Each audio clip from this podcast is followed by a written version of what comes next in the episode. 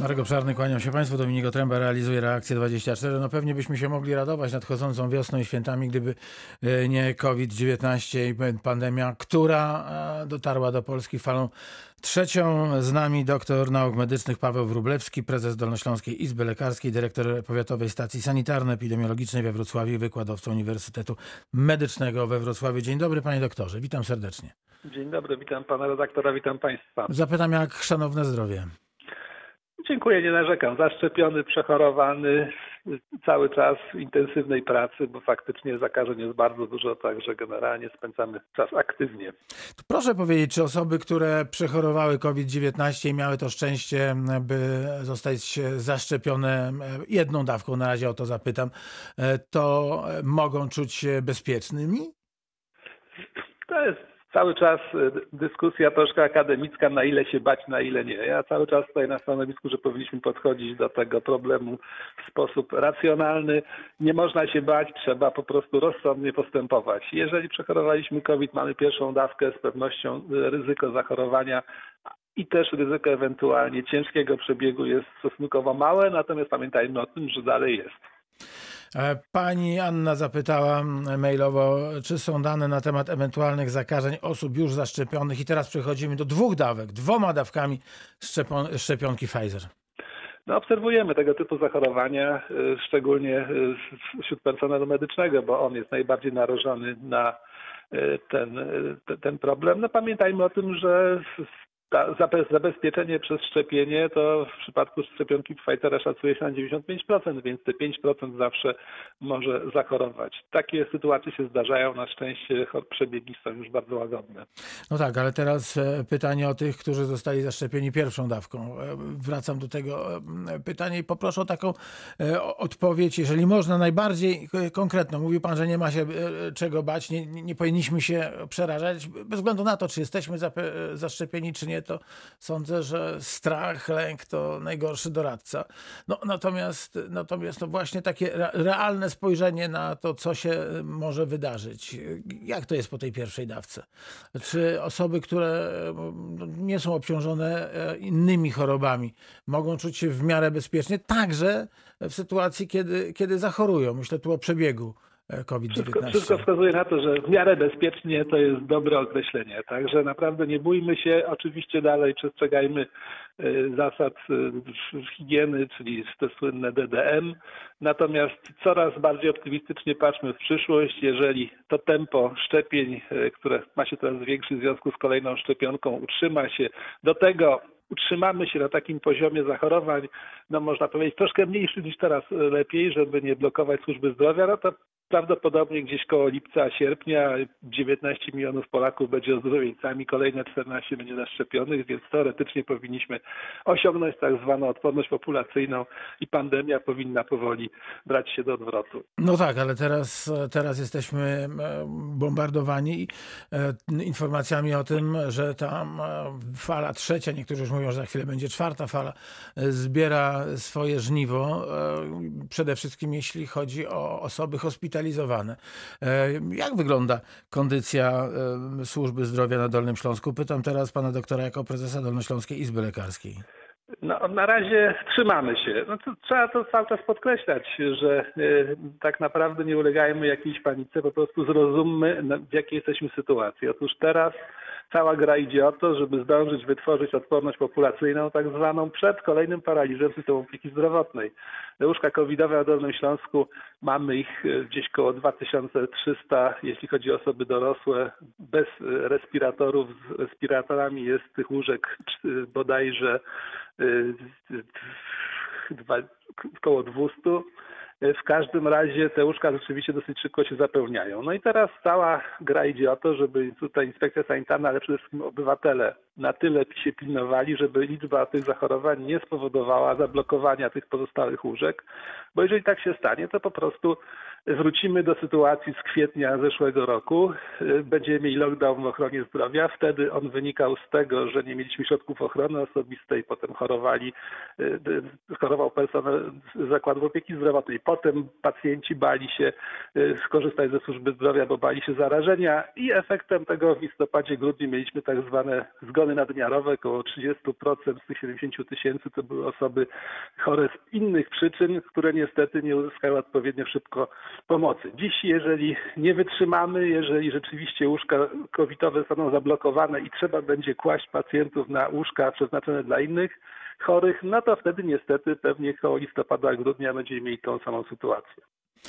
Pani Maria z Wrocławia się dotelefonowała. Witamy Panią Marię na antenie Radia Wrocław. Pozdrawiamy Wrocław. Przypomnę numer do reakcji 24 71 391 0000. Mogą Państwo też napisać, jeśli nie chcą, nie mają możliwości zadzwonić. Reakcja 24 małpka radiowroclaw.pl 24 cyframi. Pani Mario, dzień dobry. Witam Pana, witam również Pana doktora. Słuchamy uprzejmie. Ja mam takie pytanie, ponieważ opiekuję się siostrzeńcem, który ma 67 lat, e, ma orzeczoną niepełnosprawność, umiarkowaną co prawda, ale e, mieszka na trzecim piętrze, nie jest w stanie zejść na dół absolutnie, bo po mieszkaniu porusza się z trudem za pomocą chodzika. Gdzie ja mogę się zgłosić, żeby załatwić y, przyjazd y, szczypiącej ekipy do domu? To wystarczy zgłosić normalnie w, w, zwykły sposób, y, czy to przez formularz, czy to przez lekarza rodzinnego. Są y, punkty mobilne, które takimi pacjentami się zajmują i jeżdżą i szczepią.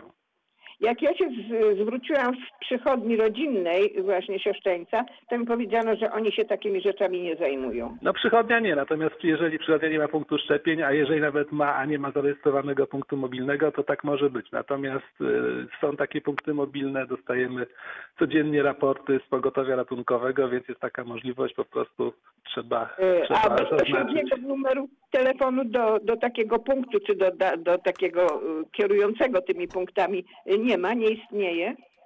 To znaczy jest, jest koordynator punkt szczepień w Urzędzie Wojewódzkim, to na stronie zapewne będzie telefon, ale wydaje mi się, że- tutaj jednak ta procedura jest też możliwa do załatwienia normalnie poprzez zgłoszenie, na przy, przykład przez formularz, e, więc można spróbować. Dziękuję bardzo. Życzę dobrego dnia i dużo zdrowia. Wszystkiego dobrego. Dziękuję bardzo. Pan doktor nauk medycznych Paweł Wróblewski, prezes Dolnośląskiej Izby Lekarskiej, dyrektor Powiatowej Stacji Sanitarno-Epidemiologicznej we Wrocławiu. Dzisiaj Państwa gościem jest. Panie doktorze, a jak wygląda odsetek zaszczepionych pracowników służby zdrowia? No tutaj były rzeczywiście polemiki, ponieważ e, na początku była mowa o, o ponad 90%, potem pojawiły się dane, które temu przeczyły, ale później Ministerstwo Zdrowia wytłumaczyło się, że jednak e, źle, źle e, podało te późniejsze dane. Na dzień dzisiejszy rzeczywiście trzeba przyznać, że ten odsetek jest bardzo duży. Cały czas zresztą trwa jeszcze szczepienie tak zwanej grupy zero, w związku z powyższym ci, którzy się nie zdecydowali, albo ci, którzy w jakiś sposób e, mimo zgłoszeń nie byli zaszczepieni, dotyczy to głównie stomatologów, w tej chwili praktycznie cały czas mogą być e, szczepieni. A jak z zachorowalnością? Czy pan e, doktor ma informację, ilu medyków zostało zarażonych po przejściu szczepień? No, po, przejściu szczepień nie ma, nie ma aż tak wielu tych, tych danych. Generalnie 180 lekarzy zmarło przez cały okres pandemii z powodu COVID-u. W tej chwili no, my wy- wyciągamy wnioski na podstawie ognisk, które obserwowaliśmy. Faktycznie trzeba przyznać, że w tej chwili w zakładach opieki zdrowotnej praktycznie nie mamy ognisk, są to pojedyncze zachorowania. Także najwyraźniej e, szczepionka jest skuteczna. Zresztą podobnie o tym mówi stan pacjentów w szpitalach. Jest coraz mniej osób 70 można powiedzieć plus, natomiast niestety coraz więcej 40-50 latków. Pan doktor Paweł Wróblewski dzisiaj e, z nami e, i pan Andrzej z Ząbkowic. E, Pozdrawiamy Ząbkowice, pozdrawiamy pana Andrzeja, słuchamy uprzejmie. A ja przepraszam, mam takie nietypowe pytanie. Byłem szczepiony w piątek chyba Astrą i zero objawów, no nic, żeby mnie nawet gdzieś zabolała ręka czy coś. No nie wiem, czy to jest dobrze, czy źle, bo się tak nie martwię, no ale coś tak dziwne. Wszyscy narzekają, a ja mi nic nie jest. No, ba- bardzo mnie cieszą takie pytania, bo to rzeczywiście świadczy o tym, że e, ta osobista wrażliwość jest e, kluczowa. Faktycznie szczepionka AstraZeneca miała przez dłuższy czas taką złą pasę. E, no, jest to normalne, że po prostu bardziej zwracamy wtedy uwagę na, na, na swoje stany. Ja muszę panu powiedzieć, że ja byłem szczepiony Pfizerem i też ani po pierwszej, ani po drugiej dawce niczego nie odczułem. Przejmować się nie ma czym, raczej się trzeba cieszyć. Aha. Na pewno szczepienia działają. Po prostu widocznie mamy całkiem e, mocne organizmy, nie do końca e, w, jak, w jakiś sposób uszkodzone z innych przyczyn, więc najprawdopodobniej nie zareagowaliśmy jakoś specjalnie. Może też nasza wrażliwość osobnicza jest trochę inna niż innych osób, więc myślę, że nie ma się czym przejmować. Dziękuję, zdrowia życzę. Wszystkiego Pozdrawiam. dobrego. E, Gratulujemy decyzji o zaszczepieniu panu Andrzejowi. E, Jeśli można, to ja tylko wrócę do naszej rozmowy przed chwilą z panią Marią. Pani Mario, e, najlepiej będzie, jeśli pani zadzwoni pod numer 989. To jest bezpłatna, całodobowa infolinia Narodowego Programu Szczepień przeciw COVID-19 i tam pani zgłosi taką ochotę i taką potrzebę zaszczepienia pani siostrzeńca w domu. 989 i e, myślę, że ta procedura właśnie wtedy się rozpocznie, kiedy pani zgłosi, że ta osoba nie może udać się na szczepienia. Takie zgłoszenia również przy rejestracji należy, e, do, takich zgłoszeń należy dokonywać. Wtedy, wtedy w odpowiednich rubrykach e, kwestionariuszy będzie odnotowane, że wyjazdowy zespół powinien pojawić się u pacjenta. 989 rekomenduję skorzystanie z tego numeru. E, Dr Paweł Wróblewski, prezes Dolnośląskiej Izby Lekarskiej jest z nami. E, Panie e, prezesie, no to dobrze, to teraz em, porozmawiajmy o takim oto sygnale. Przed chwilą dosłownie dostaliśmy telefon. Ratownik pyta, gdzie są łóżka covidowe, czekam aktualnie z pacjentem. No to taka, taka trochę rozpaczliwa prośba, bo nie sądzę, żeby, żeby pan doktor wiedział, gdzie można pojechać. To, no to jest cały system koordynacji e, tego typu usług. Dziwię się trochę, że ratownik to o tym nie wie, bo przecież to pogotowie ratunkowe zawiaduje systemem LC, czyli systemem, który informuje o tym, gdzie są łóżka. Faktycznie może być e, już trochę problem, ponieważ, tak jak już wspominałem, te łóżka dosyć gwałtownie się zapełniają. No jeszcze dzisiaj rano, e, jak sprawdzałem w systemie, było ich jeszcze kilkaset, gdzieś około 200, natomiast rzeczywiście było trochę rezerwacji. Także po prostu proponuję zadzwonić do dyspozytora e, na pogotowie i zapytać się, gdzie w tej chwili można pacjenta e, covidowego zawieźć. No ale to też jest taka oto sytuacja, że możemy kilkadziesiąt ładnych kilometrów z owym pacjentem przejechać, żeby znaleźć wolne łóżko. Na to też trzeba się przygotować. Niestety tak, mamy te, te łóżka covidowe. To w tej chwili system jest taki, że generalnie bardzo dużo szpitali ma tak zwane zakowidowane łóżka. Wynika to z tego, że niestety system zamykania całych szpitali dla COVID-u nie do końca się sprawdził, ponieważ w tej chwili standardem leczenia jest albo oczywiście respirator w ostateczności, albo tak zwana y, no, wysokoprzepływowa tlenoterapia, czyli krótko mówiąc, niestety muszą być gniazda tlenowe w sali, i z tych gniazd musi płynąć tlen. No niestety jest też jest tak, że szpitale były budowane w taki sposób, że ten tlen, szczególnie w starszych budynkach, nie był doprowadzany wszędzie. Także pan, pan wojewoda w miarę mo możliwości i potrzeb no, coviduje, tak można powiedzieć kolokwialnie, kolejne łóżka, stąd też trzeba faktycznie na bieżąco mieć informacje, gdzie takie łóżka powstają.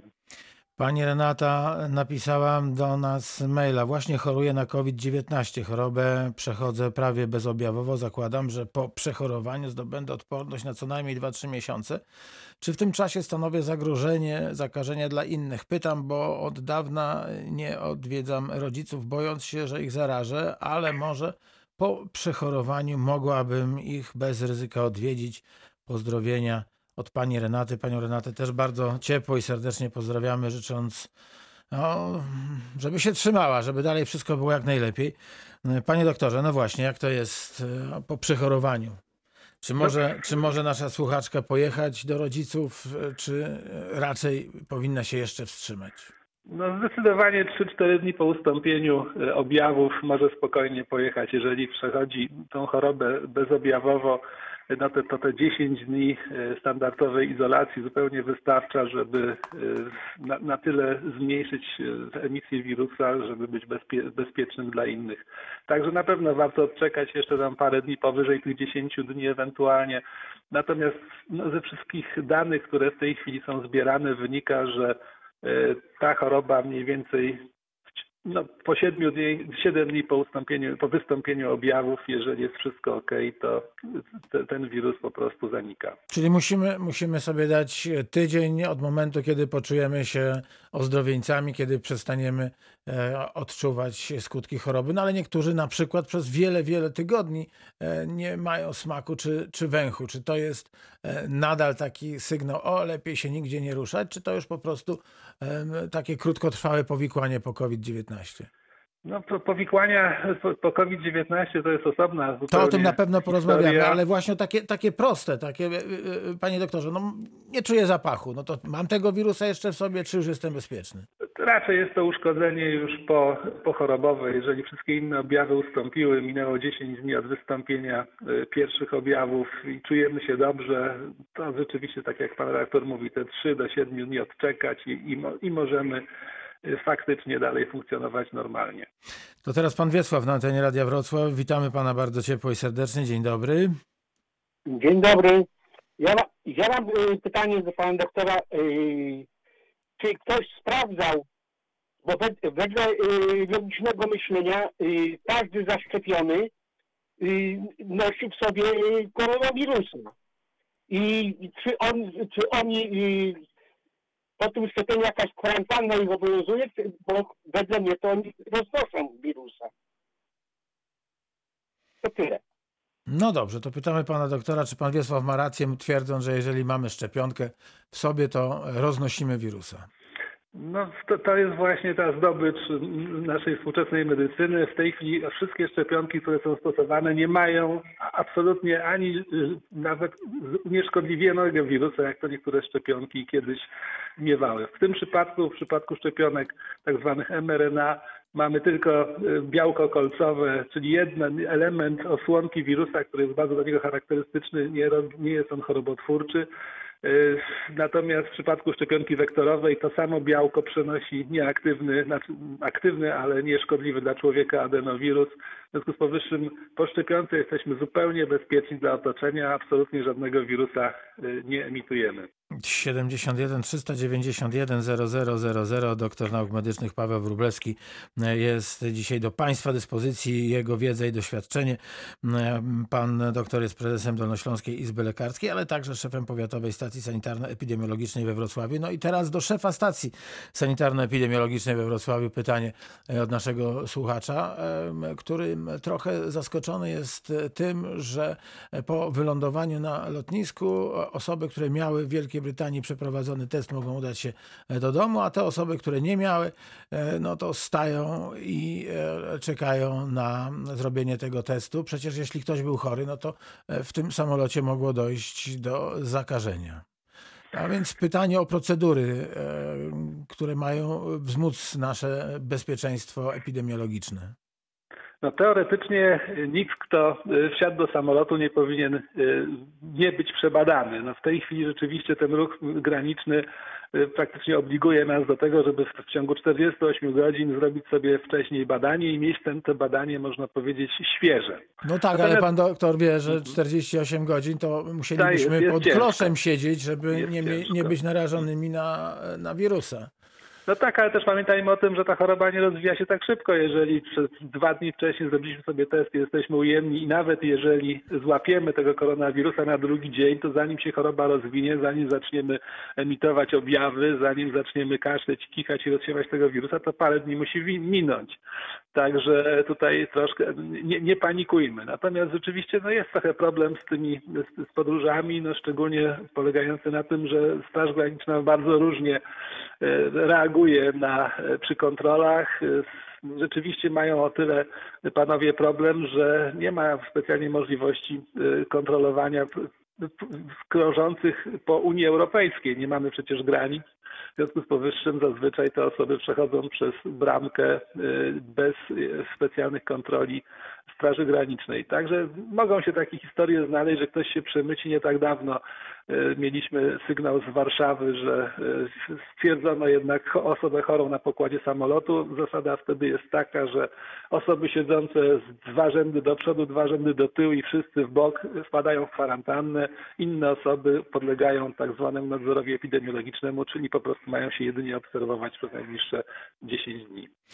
Kolejne pytanie dotyczy, dotyczy grypy. Otóż e, zwykle o tej porze słyszeliśmy, że ta grypa nas dziesiątkuje. Teraz wydaje się, że choroba o nas zapomniała albo my o niej. Czy e, nie mylimy grypy z COVID-19 i na odwrót? No, grypa o nas pamięta, natomiast też pamiętajmy o tym, że y, sytuacja pandemiczna spowodowała, że motywacja do szczepień przeciwko grypie mocno wzrosła, także w tym roku na przykład zanotowaliśmy naprawdę duże ilości osób, które się zaszczepiły przeciwko grypie, a poza tym środki, które stosujemy przy koronawirusie są równie skuteczne przy innych chorobach przeziębieniowych. Także grypa jest, y, jest rzeczywiście jakby można powiedzieć w odwrocie, Natomiast pamiętajmy o tym, że COVID jest diagnozowany i potwierdzany specyficznymi badaniami charakterystycznymi tylko dla tego COVID-u, czyli testem antygenowym, czy to tym szybkim, czy RT-PCR. W związku z powyższym nie ma możliwości pomylenia grypy i koronawirusa. To teraz e, pan Dariusz z Wrocławia się dotelefonował. Witamy pana, panie Darku, na antenie Radia Wrocław i w reakcji 24 słuchamy uprzejmie. Dzień dobry, witam Dzień dobry. panów, witam y, słuchaczy Radia Wrocław. Y, panowie, wysłuchałem informację podaną przez Was, że ponieważ jestem osobą niepełnosprawną, żeby do y, mobilne szczepienie wystarczy zadzwonić na y, numer 989. Skorzystałem z tego, zadzwoniłem i pani mi powiedziała, że niestety oni tego mobilnego nie rejestrują. To trzeba tylko i wyłącznie poprzez lekarza pierwszego kontaktu. No i tu jestem w kropce. I pytanie, co mam robić dalej? Jak tu nie, nie chcą w przychodni, nie chcą gdzie mam się mobilnie, ponieważ ja naprawdę się nie mogę poruszać. Dziękuję, to wszystko. Dziękuję bardzo. No, taka informacja o tym, że 989 ten numer jest także dla tych, którzy chcą zaszczepić się mobilnie i że trzeba to podać w momencie rejestracji, e, funkcjonuje. Natomiast, e, panie doktorze, co możemy poradzić naszemu słuchaczowi? To, można spróbować, znaczy jest rzeczywiście jest koordynator na szczeblu y, wojewody, z tego co pamiętam jest do niego tam jakiś kontakt na stronie internetowej, natomiast ja bym w takim razie spróbował zadzwonić bezpośrednio do punktów mobilnych, bo, bo wiem, że czy w zasadzie do punktów szczepień, ponieważ wiem, że y, niektóre z nich mają karetki i rzeczywiście to, to, to, to wszystko jest tak zorganizowane. Ale ja się po prostu dowiem, bo do tego się nie przygotowałem, dowiem się i panu redaktorowi przekażę i ogłosimy to wszemi wobec, bo rzeczywiście no, trzeba brać pod uwagę fakt, że ten system nie wszędzie funkcjonuje. Zarówno osoby na infoliniach są czasami osobami nowo zatrudnionymi, nie mają pełnej wiedzy w związku z powyższym e, wykorzystamy pana redaktora. Ja z przyjemnością dam się wykorzystać. Rozgryźć. Ja się z przyjemnością dam, dam wykorzystać. E, wiadomo, że za sprawę dowozu, sprawnego dowozu na szczepienia e, odpowiadają samorządy. Czyli w, w, każdym, w każdej gminie powinno być takie stanowisko, które koordynuje tego typu prośby. No więc myślę, że też można próbować dzwonić do, do urzędów e, gmin, do urzędów miejskich. E, natomiast e, będziemy w kontakcie z panem doktorem i może umówmy się, że, że, że jutro tuż po 12 bym, bym zatelefonował do pana i byśmy, byśmy tę sprawę rozstrzygnęli, tak jeśli jest. można. Trochę się dziwię, że tam, że infolinia nie podaje tych informacji, no ale sprawdzimy wszystko. Dobrze, to w takim razie, w takim razie bardzo dziękuję. Jest kolejne pytanie, tym razem mailowe od pana mm, Edwarda ze Świdnicy. Czy dorośli młodzi ludzie chorzy na cukrzycę typ 1 zaliczają się do grupy szczególnego ryzyka zarażeniem COVID-19? No z pewnością. Tutaj wiek jest pewnym plusem, natomiast cukrzyca jest chorobą, która, która nas predystynuje jednak mimo wszystko do y, cięższego przejścia, szczególnie ta, która się łączy z otyłością. Także y, uważajmy na siebie, jak tylko będzie możliwość, szczepmy się. Pytanie kolejne, czy jeszcze zaszczepić się przeciw grypie? O szczepionki nadal ogromnie trudno, ale jeśli się je znajdzie, to czy warto? Warto. Tutaj sezon zachorowań jeszcze przy właściwie przed nami. Natomiast no, pamiętajmy też o tym, że ta szczepionka daje jakąś odporność czasową, w związku z powyższym tak naprawdę y, zaleca się korzystanie z takich możliwości praktycznie cały rok. Doktor nauk medycznych Paweł Wróblewski, prezes Dolnośląskiej Izby Lekarskiej, dyrektor Powiatowej Stacji Sanitarno-Epidemiologicznej we Wrocławiu jest Państwa gościem. Pierwsza część reakcji 24 za nami. Dosłownie za kilkadziesiąt sekund spotkamy się ponownie. Za 25 pierwsza trwa reakcja 24. Przypomnę numer 71 391 00 00. Proszę korzystać z wiedzy i doświadczenia naszego eksperta. Jest nim dzisiaj, przypomnę, pan doktor nauk medycznych Paweł Wróblewski, prezes Dolnośląskiej Izby Lekarskiej, ale także szef Powiatowej Stacji Sanitarno-Epidemiologicznej we Wrocławiu. Można napisać reakcja 24 to cyframi małpka.radiowroclaw.pl Jelenią Górę mocno pozdrawiamy teraz i kłaniamy się Pani Ewie. Witamy na antenie Radia Wrocław. Dzień dobry. Dzień dobry, dzień dobry. Proszę Pana, ja mam takie pytanie. W granicach pół roku temu miałam taki przypadek, obudziłam się o trzeciej godzinie w nocy, mokra jak mysz, z bólem strasznym głowy, ale tylko lewej strony. Ale to mnie tak bolało, że ja nie wiedziałam, gdzie jestem. Jakoś przeleżałam do rana z tym strasznym bólem. Temperaturę miałam wysoką, nawet już nie pamiętam ile, ale wysoka była. I proszę sobie wyobrazić, gdzieś koło godziny szóstej wstałam, przepraszam, wstałam, poszłam do łazienki i nie było mnie na chwilę. Nie wiem ile, w każdym razie albo zemdlałam, albo straciłam przytomność. Jak doszłam do siebie, to mnie strasznie bolał yy, pod, pod żebrami, czyli żebra. No dobrze, pani, Pani Ewo, ale ty, tak. już mówię proszę dalej. właśnie do finału, dlatego tak, że mamy tak. troszkę e, Dobrze, rozumiem, rozumiem. Ograniczony czas. Rozumiem, tak. Dziękuję. Ponieważ żeberka były tylko stłuczone, więc doszło, normalnie było, ale w styczniu, na początku styczniu, stycznia powtórzyło mi się identycznie to samo, z tym, że już wtedy znalazłam się na sorze. Czy ja mogę iść się szczepić? Bezwzględnie, teraz... bezwzględnie. Trzeba, tak? Tak, trzeba się szczepić, to jest to pewnie, nie wiem, bo tak sądząc po głosie, no, pewnie pani no. gdzieś moją rówieśnicą, więc może mieć pani jakieś takie przymijające no, niedokrwienia na przykład y, aha, układu aha. nerwowego i to się może takie rzeczy mogą zdarzyć. No właśnie, bo nie, przepraszam, bo nie było żadnych, żebym miała jakieś y, zaniki y, smaku czy, czy, czy węchu, nie było nic takiego, ale ten ból był przeokropny. Zdarza się. Przyczyny bólów są naprawdę bardzo mm -hmm, różne, -hmm. natomiast na pewno nie jest to I jeszcze takie malusieńkie pytanko. I wtedy z SOR-u dostałam yy, akard, żeby brać. Akard. Czy powinnam go brać teraz? Yy, Może pani brać, tak jest. Tak jest. Można to brać. Nie, nie przeszkodzi. Dobrze, dzięki ślicznie, miłego dnia. Dziękuję bardzo, dużo zdrowia Pani Ewo. Trzymamy kciuki, żeby wszystko się udało. Pan Piotr z Wrocławia napisał tak. Rodzice zaszczepili się w piątek AstraZeneca o 9 rano, o 24 mama dostała gorączkę 41 prawie stopni. Zadzwoniła na pogotowie, została odesłana do rejonowej przychodni. Przychodnia telefonicznie udzielała informacji, żeby wziąć paracetamol e, obserwować swój stan e, i robić okłady. Czy tak to ma wyglądać? Pyta pan Piotr. No szczerze mówiąc, tak to może wyglądać. Te reakcje poszczepienne y, rzeczywiście są. No, po szczepionce AstraZeneca faktycznie częstsze niż po Pfizerze, ale nie jest to jakaś y, nietypowa sytuacja.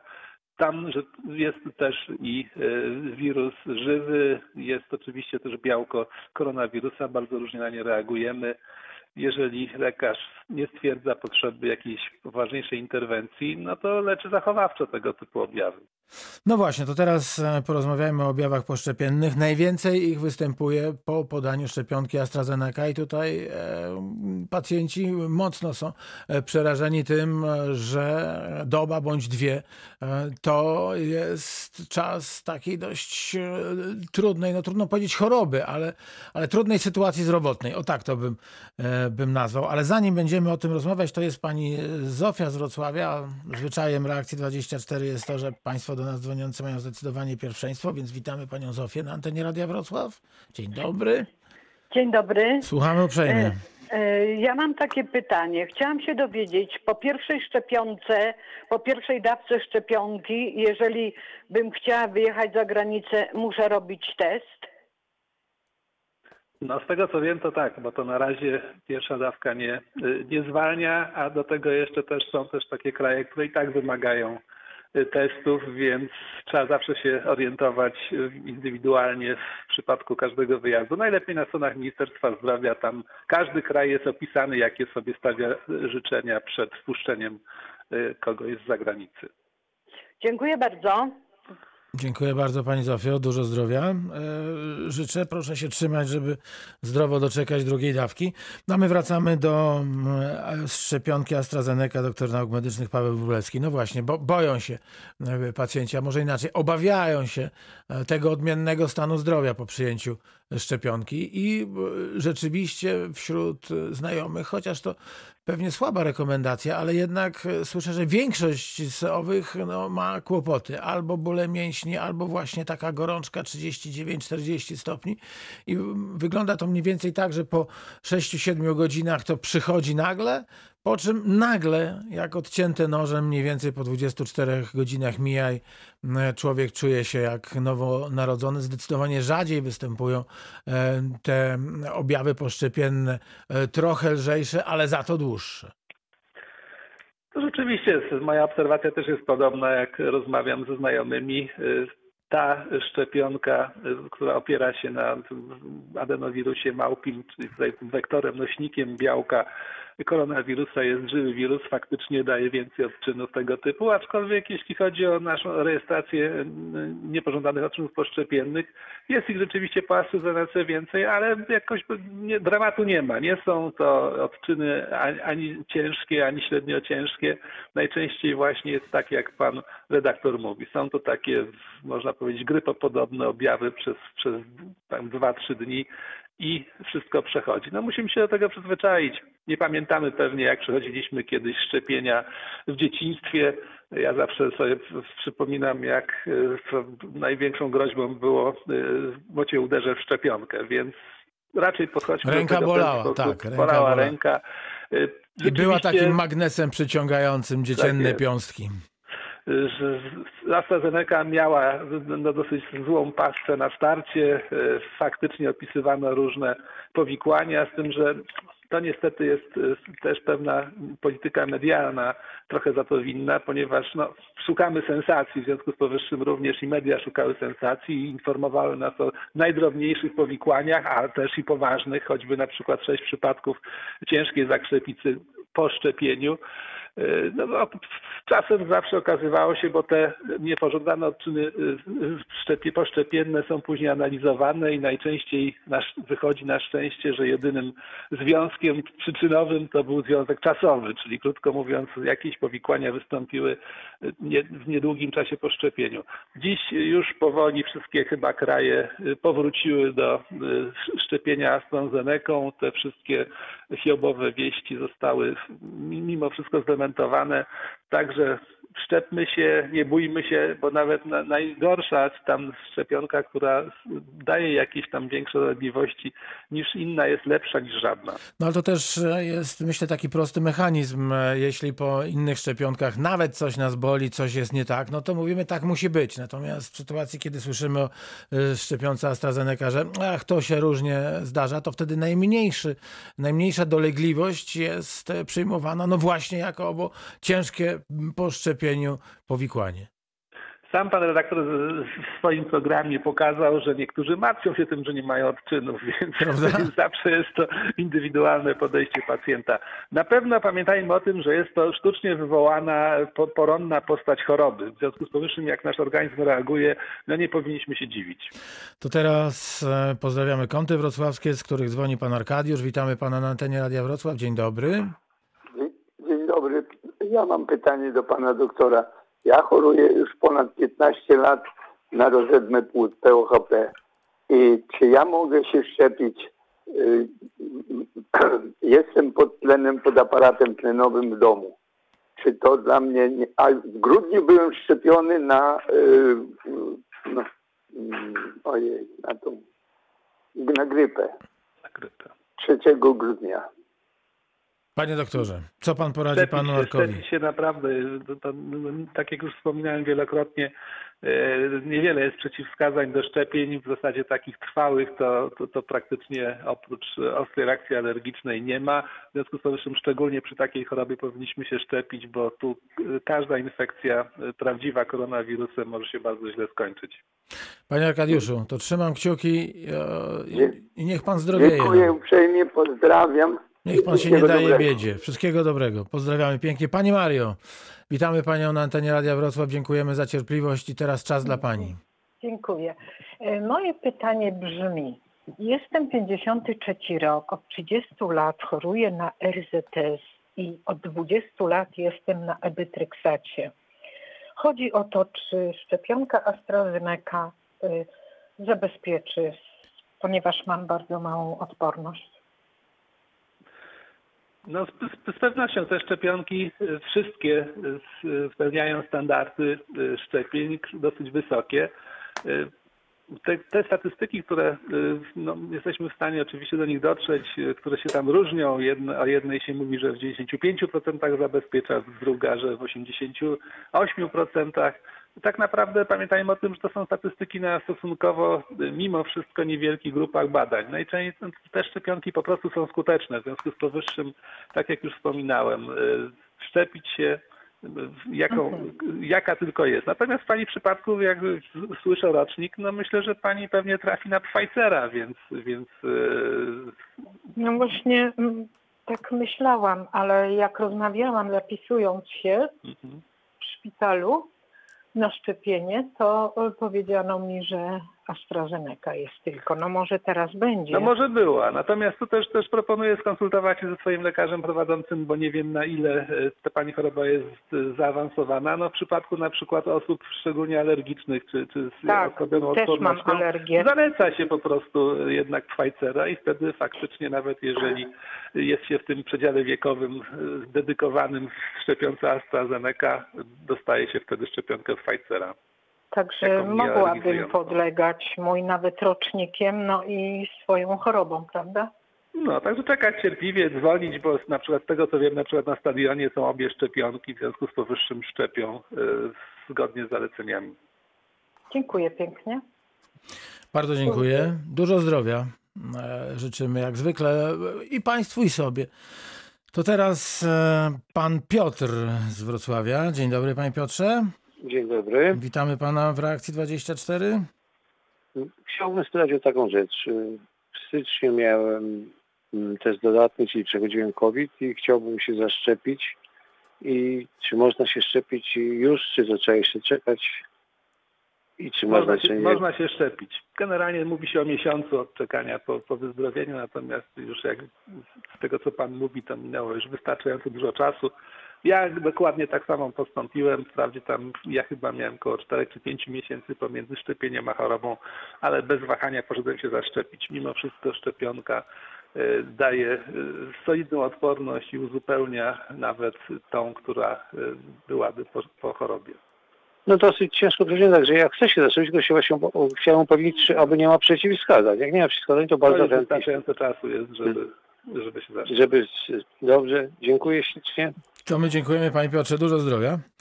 I 71 391 0000. E, Doktor Paweł Wróblewski z nami. Panie doktorze, no właśnie p- ten odstęp między pierwszą a drugą dawką. Niektórzy mówią, e, że najlepiej by wtedy rzeczywiście czasów spędzić pod kloszem, Nie, nie, nie. Żeby nie doczekać. Tak do tego podchodzić. żeby doczekać tej drugiej dawki. Jest, znaczy jest, z tą drugą dawką jest różnie z różnymi szczepionkami. Powtarzam, no pamiętajmy o tym, że na razie bazujemy na wiedzy zdobytej na badaniach mimo wszystko stosunkowo ograniczonej liczby osób. Na przykład y, jeśli chodzi o AstraZeneca, jak wiemy, y, po obserwacjach y, efektów pierwszych szczepień wydłużono ten okres między pierwszą a drugą dawką. Nie dlatego, żeby dłużej siedzieć pod kloszem, tylko że rzeczywiście po tej pierwszej dawce ta odporność stosunkowo szybko narasta, a dużo lepszy efekt otrzymujemy, gdy dokładamy po jakimś czasie no, dłuższym niż pierwotnie uważano kolejną dawkę. No, niektórzy Tak, twierdzą, no, trzeba, trzeba uważać. Ja mam takie obserwacje rzeczywiście wśród znajomych, szczególnie osób starszych, które dosyć takim dużym strachem prawda, oczekują na tą drugą dawkę. Y, Bez szaleństw oczywiście, natomiast no po prostu tak jak już wspominałem, te podstawowe zasady bezpieczeństwa przeciwepidemicznego i tak nas obowiązują, więc czekajmy cierpliwie na drugą dawkę i szczepmy się dalej. Niektórzy twierdzą, że ten odstęp między pierwszą a drugą dawką jest wydłużony dlatego, żebyśmy po prostu więcej osób mogli e, zaszczepić. Lepiej mieć więcej, e, trochę bardziej odpornych niż mniej zupełnie odpornych. Nie, no to raczej e, tak bym aż takich spiskowych teorii nie wysnuwał. Ja pamiętam zresztą w landach niemieckich był taki kłopot, ponieważ niektórych, niektóre z landów wyszczepiały wszystkie szczepionki dwudawkowe, które miały, bo uważały, że jak e, Unia Europejska zakupiła, to będzie kolejna dawka, więc później było faktycznie zamieszanie, bo nie mieli dawek na drugie szczepienie, no i zaczęła się teoria e, oczywiście budować, że wystarczy lepiej zaszczepić więcej osób jedną dawką niż czekać na tą drugą nie szczepiąc pozostałych. Także kolejna, ja myślę, kolejna teoria spiskowa. Tak jest, kolejna teoria. Na, na, szczęście wygląda na to, że tych szczepionek będzie więcej. Mamy zarejestrowaną kolejną szczepionkę firmy Johnson Johnson, więc mam nadzieję, że to wszystko sprawnie przebiegnie. Tak jak już wspominałem na początku programu, pod koniec wakacji będziemy mogli cieszyć się z pokonania pandemii. To taka trochę e, sytuacja, e, powiedziałbym, że zabawna, gdyby nie chodziło o życie i zdrowie ludzi. E, baliśmy się, e, a przynajmniej ci, którzy wyznawali teorie spiskowe e, szczepionek Pfizera i Moderny, które miały nam e, wszczepiać różnego rodzaju chipy, a teraz się okazuje, że tamte są dobre, zła jest z kolei AstraZeneca, która nas może zabić, bo te wirusy są żywe. E, wszystko ewoluuje. Pani Katarzyna z powiatu strzelińskiego teraz z nami. Witamy w reakcji 24 Dziękuję. Radia Wrocław. Ukłony. Dzień dobry. Dzień dobry. Katarzyna, y, ja jestem chora drugi raz teraz. Ma pani y, drugi raz COVID? Miesiące, tak, tak. Trzy miesiące minęło od pierwszego razu. E, no chciałam tutaj też od razu, jak jestem na antenie, apelować do Ale jak się pani czuje najpierw, niech nam pani powie. No średnio, średnio. Mm, mam cały czas tutaj pod kontrolą saturację. Saturacja bywało tak, że spadała do 88. Na razie daję sobie radę. Jestem już po tym okresie mm, kwarantanny, ale nadal się źle czuję. E, e, to znaczy izolacji, bo kwarantanna to jest dla tych zdrowych. E, chciałam apelować do wszystkich, żeby nosili maseczki, bo jeżeli nie noszą, to narażają mnie właśnie na to, że mogę pewnie zachorować i trzeci raz. A tutaj do pana doktora mam pytanie, co w przypadku szczepienia? Jak ja mam podejść do tego? Czy mam prosić o jakieś badania dodatkowe? No na, na razie trzeba wyjść z choroby, trochę mnie niepokoi ta saturacja, bo 88 to jest bardzo mało. W tej chwili jest no, zalecenie już... No teraz już mam osoby... wyższą, to był taki Aha. moment. Mhm. A to zalecenie to jest bardzo ważne, bo wielu z nas ma pulsoksymetry i sprawdza ową saturację, czyli 95 tak, mhm. to jest taka dobra? To jest jeszcze dobra, natomiast faktycznie analiza dotychczasowych schorzeń, szczególnie wywołanych mutacją brytyjską, pokazała, że pacjenci za późno trafiają do szpitali. Stąd mhm. teraz od kilku dni bodajże obowiązuje zalecenie pana ministra, żeby wszystkie osoby z COVID-em z saturacją poniżej 94% wieść do szpitala. Mhm. Także no, pamiętajmy o tym, że ta, od, uczucie zduszności jest bardzo subiektywne. Także niektórzy są po prostu twardzi, i dają radę, natomiast jednak spadek saturacji pokazuje, że możemy mieć do czynienia niestety z ciężkim przebiegiem choroby. Jak Także pamiętajmy. To ja y, y, miałam to na uwadze i po prostu y, obserwowałam, bałam się, że ta saturacja się tak utrzyma, to od razu bym dzwoniła na pogotowie, bo na pewno bym nie czekała ale podwyższyło się i później już utrzymuje się teraz w granicach właśnie 95-96%. No tak, a jak pani głęboko odetchnie, przepraszam pani, jak pani głęboko odetchnie, to ona się poprawia? E, że tak zapytam. Nie sprawdzałam tego. Właśnie, panie doktorze, można, można w ten sposób sprawdzić wydolność swoich płuc. Mamy powiedzmy 95-94, bo leżymy, bo oddychamy płytko i bierzemy trzy głębokie wdechy i nagle ta saturacja właśnie e, idzie sobie do 97-8, to wtedy jest ok? To są takie, to są takie pan sposoby trochę na oszukanie policjanta z, z, Dlatego z mówię. alkoholu. Nie radzę. To znaczy na pewno y, powinniśmy obserwować swoją saturację, no bo też i te pulsoksymetry to są, są do urządzenia różnej jakości i y, no, po prostu te pomiary czasami wykonujemy źle. Także raczej solidnie róbmy te badania, nie eksperymentujmy. Jeżeli faktycznie przy kilku próbach ta saturacja się cały czas utrzymuje na, na niedostatecznym poziomie, to po prostu nie ryzykujmy. Nie ma na co czekać. Wzywajmy pogotowie. Natomiast w Pani przypadku, no tak jak już wspominałem, miesiąc warto odczekać po tym, aż objawy ustąpią i, i z powrotem do szczepienia. Specjalnie nie ma sensu robić żadnych badań, bo nawet zbadanie poziomu przeciwciał e, w tej chwili nie jest jakimś e, i wysoki ten poziom nie jest przeciwwskazaniem do szczepień, a nawet wręcz przeciwnie, mówi się, żeby nie zwracać na to uwagi, e, szczepić się i tyle. Bardzo dziękuję. Pozdrawiam wszystkich i życzę bardzo dużo, du- dużo odporności. Dużo zdrowia, dużo Zdrowia, zdrowia. Dużo zdrowia, Pani Katarzyno. No właśnie, to skończmy, ale musimy już kończyć reakcję 24 za 5 minut. Najświeższe wiadomości, które przygotowuje Piotr Pietraszek. E, e, Słowem o, o, o maseczkach. Jakoś bardzo jesteśmy do tych maseczek źle nastawieni. Być może dlatego, że na początku pandemii mówiono, że te maseczki nie, nie są najlepszym e, rozwiązaniem. Panie doktorze, zmieniło się coś? No pewnie, że się zmieniło, bo mamy więcej doświadczeń. Maseczki. No maseczki nie są najlepszym rozwiązaniem i nie są jedynym rozwiązaniem. Same maseczki, te, które używamy na co dzień, no nie zabezpieczą nas w sposób wystarczający. Dlatego y, no, cały czas mówi się o tym, że jeszcze do tego y, dochodzi dystans i oczywiście higiena. No, musimy zrozumieć, że y, leczenie czy walka z pandemią polega na tym, że stosuje się środki że takie, które nie będą gorsze niż sama choroba.